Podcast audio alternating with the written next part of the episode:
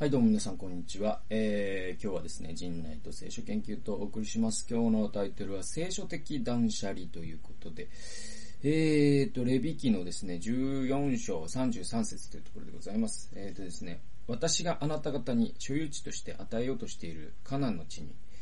あなた方が入り、私がその所有地である家に、ザラートに侵された箇所を生じさせた時という。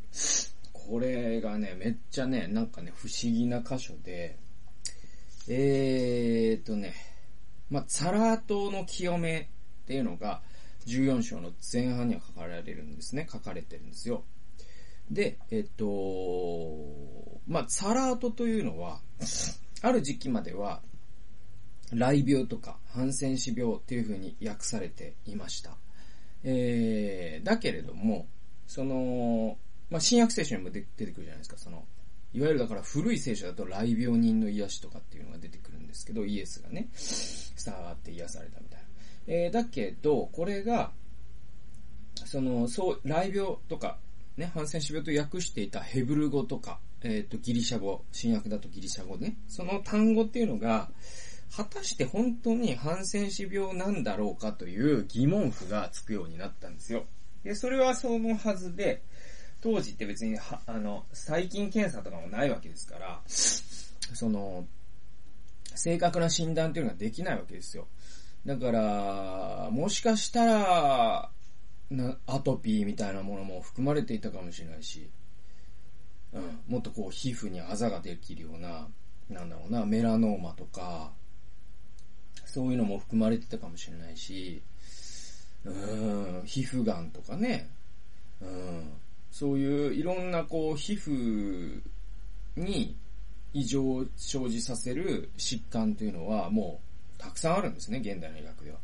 分かってて。じゃあそれを全部ハンセン氏病なんだっていうふうに決めつけるっていうのが、決めつけるというか、えー、それ言い切ってしまうっていうのは、ちょっと、その、解釈的な誤りなんじゃないのということを、まあその聖書のね、えー、神学者の方々が、あ議論した結果、えー、これはもうサラートという、これ多分だから、サラートって、そのヘブル語のさ、さ、で訳されてそのままをサラートと呼んだんじゃないかなと僕は思ってるんだけど、違ったらすいません。で、だからそのヘブル語なんだけど、じゃあこれって何なのということはもう現代の科学ではわからないよという。もう今から遡ってそれをね、実証することは不可能だし、当時の皮膚切片なんて残ってないんだから。でも、その、状況証拠みたいなものはあって、それはた、これはうつる病気であったりとかってことがあるんですよ。でもそれも、その診断が確かではないんだから、その中には当然、ハンセン氏病も含まれていただろうと類推がされるんで、ハンセン氏病だった場合はうつるわけですよ。ただ、そのハンセン氏病って結核菌のね、一種がやるんだけれど、結核菌ってめちゃくちゃ、その、移りにくいんですね、ハンセン氏病の、えっ、と、原因となる菌って。だから、よ、一緒に生活してても、よっぽど移らないと言われてっていうことが分かってきてて、だから当時そういうね、あの、まあ、あの、前哨園っていうね、その、清瀬に施設があったりとか、全国にそういうね、ハンセン氏病の施設ってありますんで、皆さんぜひね、一度行ってみてほしいですね。で、ぜひですね、映画で、あの、アンっていうですね、いい映画があります。キキキリンが出てます。えー、あの映画を一回、本当に皆さんには見ておいてほしいんですけど、そういうのを見るとわかるんですけど、そのいわゆるその明治とか、えー、の時代には、その病原菌というのが見つかり、その半身疾病というものが診断されるんだけど、その感染力が低いということまでは、まだ分かってなかったんですよ。だからその移るという事実だけが一人歩きして、えー、そしてまあ、すごい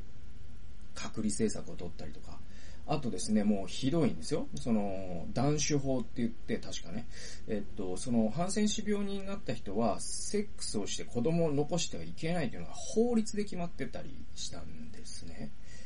もうとんでもない、その、憲法、日本国憲法の基本的人権に戻ることだから、今それで、まあ国はね、訴えられて、実際国は敗訴してますけど、まあそういうことがあります。で、うんと、まあ、サラートに戻りますと、そういう古代社会で、うん、それでもハンセン氏病っていうのが大きな問題だったことは、まあ、間違いない事実ですし。で、じゃあこのサラートと、じゃあね、今我々が名付けているというか、えっ、と、ね、サラートと、こう、古代ヘブルが言っていた病気についての規定が出てきます。で、ここでも、その当時ね、僕が前のね、動画でも言ったように、当時は医学と宗教っていうのは明確に別の概念として分かれてないです。ね。宗教家が治療行為をすることもあるし、またヘブルとは別な文化では、医者が祈祷行為をすることもあります。宗教行為ですね。なので、その医学と、うんと、宗教ってですね、混然一体としてたわけですよ。で、その中で、その治るためのうん、宗教的な規定。で、治った時に祭司がその治ったよと診断をいわばするんですね。で、そこで清めという概念が出てきたりとかするんだよっていうのが、まあ、14章のお前半です。で、めっちゃ面白いのが、この、えー、っと、14章の後半になってくるとね、ね、あなたがサラートになった時はこうしなさいよとか、ど、あなたの奴隷がね、サラートになった時はこうしなさいよとかあるんですよ。確か家畜とかもあったんやかな。で、えっと、で、ひいてはですね、最後、あなたの家がサラートになった時ってなってくるんですよ。もうそうするともうこれはもうハンセン氏病でも何でもないっていうか、えー、もう、だから、サラートという言葉に含まれる範疇っていうのがもうめちゃくちゃ広いっていうのがここの事実からもわかるわけですよ。で、うんと、多分、だからこれは文脈から類推する、から類推するに、多分その黒カビの類であったりとかですね、家カビの類であったりとか、あまあ今だったらこう、シロアリとかももしかしたらあるかもしれないですね。そのアメリカの家とか行くともうシロアリってもうめっちゃくちゃ大変なね、えー、災害の一つなんで、メジャーな災害の一つなんで。だからそういう家を蝕む、そういう症状、について最後の方に書かれるんですよね。で、じゃあその黒い幹部を切り取ってみたいなこととか、で、家がね、そのもう治ったらもうそれを清いという祭司が宣言し、みたいなことが書いてあるんですよね。でもちょっと不思議な概念というか、こういうのってすごい僕興味深くて。で、まあ、僕のメモに行きますと、えー、家のツァラートという不思議な概念はここ、がここでは出てくる。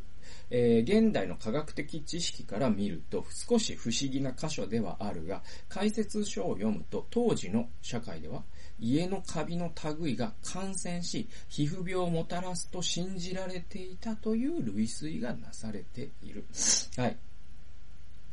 だから、当時そういうツァラートっていうののね、もう、もう微生物っていうのも、だからパパスツール大先生がですね、微生物を発見する前のことですから、ですから、じゃあこのね、ある人がある日、ハンセン氏病にかかった。じゃあどこから来たんだっていうのがもう全くわからないんで、もしかしたらこの家の黒カビが映ったんじゃないのって思ってた人が多かったっていう、えー、まあ、類推が、あ解説書ではなされてるんですよ。で、まあ今の科学的知見から言うと、まあむしろ黒カビとかはその呼吸器とかの疾患が原因になるんで、そっちがね、えー、要注意なんですけども。で、まあ実際ですね、じゃあね、家カビは皮膚には伝染しない。っていうのはもう今では分かってますね。でも呼吸器に与える、悪影響を与えることが現代の科学でも分かっているわけなので、あながち古代社会のこの規定は結果的にそれほど的外れではないっていうのが分かるんですよ。だからね、その家がサラートになってももう、もう古代の人も、も科学が分かってないからもうまあなんじゃこれはもう呼び飛ばしゃいいやじゃないんですよ。えー、じゃなくてですね、むしろその家にじゃ黒カビ発生したの対処しなきゃいけないっていうのは絶対そうなんで、今でも現代でもそうなんで、そんなにまたわずりではないんですね。それどころか、居住環境が私たちに大きな影響を与えるというのは彼らの方が私たち以上に分かっていた可能性もあるわけですよ。ね、家カビだけでなくてですね、えー、家カビの問題だけじゃないですよ。その居住空間で言うと、例えばその、も、物の多さとかね。で、物の多さって、実は、あの、まあ、いろんなね、だなんていうかこう、シンプルライフの本とか読むと書いてありますけど、物がですね、家に多いってことは、それってね、情報量が多いってことなんですよ。そうするとですね、物がたくさんある部屋にいると、それって視覚的な情報量が多いから、集中力が低下さするってことは分かっているんですね。で、また騒音とか光の問題ですね。これは深い睡眠を妨げますよね。だから私たちは少なからず環境の産物なので、私たちは、自分の住む家、過ごす部屋についてよくよく注意を払った方がいいっていうのは、古代も今も同じなんですよ。ね。で、えー、っと、あるね、なんだ、なんとか教だったかな、なんかそういう人の、うんと、名言が残ってて、で、それが人間は建物を作ると。その後、建物が人間を作るっていうね、言葉があるんですよ、名言で。で、イギリスの誰かだったと思うんですけど。で、で、この、ね、建物が人間を作る。すごい、えー、示唆的じゃないですか。だから、実際ね、なんというかね、この、ここに引っ越してから夫婦喧嘩が多くなったね、みたいな話とかあるじゃないですか。で、あれって風水的なことで 語る、語りたくなる人が多いと思うんですけど、僕はまあクリスチャンでもありますので、風水は信じてませんので、えー、だけど、えっ、と、もしかしたらですよ、例えば僕がじゃあ僕とね、妻が極端な環境、なんだろう、もう本当に無機質でコンクリート打ちっぱなし、えー、なんていうのかな、ちょっと本当に窓も小さい、えー、ダクトが見えている、えー、本当にこう人間の温かみを感じさせないような空間ってあるじゃないですか。ね。で、そういうとこに時々カフェとかで行くのはいいんですよ。でもそこで、ね、布団敷いて寝るとなると、なんか気持ちまでギスギスするってことは全然あると思うんですよね。だから住環境って結構我々の気分とか、で、ひいてはその生活の質にまで影響を与えますので、もちろんね、引っ越すなんていう大々的なことはできなくても、ちょっとですね、こう、部屋を整理したり、いいね、気持ちが暖かくなるようなカーペットを敷いたりとかですね。まあ何よりも掃除をする。うん。物を減らす。そのあたりからっていうのはもう一番取り掛かりやすいと思うんですけども、そういう風に自分が住む家、過ごす部屋について、よくよく注意を払った方がいいなと僕は思うわけですよ。で、古代社会では清めるという行為が家に対してなされましたが、これを現代で言い換えると、まあ、断捨離とかですね、リフォームとかですね、転居という言葉になるんじゃないかなと思います。で、えー、まあね、僕はこれ、去年ね、かな去年のデボーションですけど、まあ、あのこれは去年の、そっか、だから12月のデボーションですよ。で、そう、うんと、断捨離をしようと思ってたんですよ。来年はこそは、2020年こそは、ちょっと部屋を片付けるぞと思ってたんですよ。で、で、実際、やりました。不完全ではありますが、やりました。で、それは、私の心身の健康に少なからぬ影響を与えるに違いないと。聖書はそれを推奨してるよっていうね、えそういうメモで終わってるんですけど。でも僕の場合ね、実際ね、何やったかって、あの、今年のね、だからそれこそコロナの自粛中か、それのすぐ後ぐらいに、カーペット、このね、僕のその書斎兼寝室のカーペットを変えました。で、そのもう10年以上使ってたカーペット、安いカーペット使ってたんですけど、もうそれがね、もうなんかね、変なね、えっ、ー、とね、ポリウレタンのね、加水分解を起こしててね、でね、もうこのカーペットね、めくるとね、下が真っ白の小麦粉をぶちまけたみたいになってたんですよ。その加水分解の粉が出て。もうそんなの呼吸器に悪いに決まっているじゃないですか。で、あ、これはダメだぞと思って、で、一台、一年発起して、えー、カーペット変えましたよ。で、す、うん、それはきっと長期的には僕の健康に寄与するし、まあなんていうかそういうのって本当に先送りになりやすいですけど、えー、環境を整えるという、で、物を減らすという、そのあたりのことね、えー、案外、こう、費用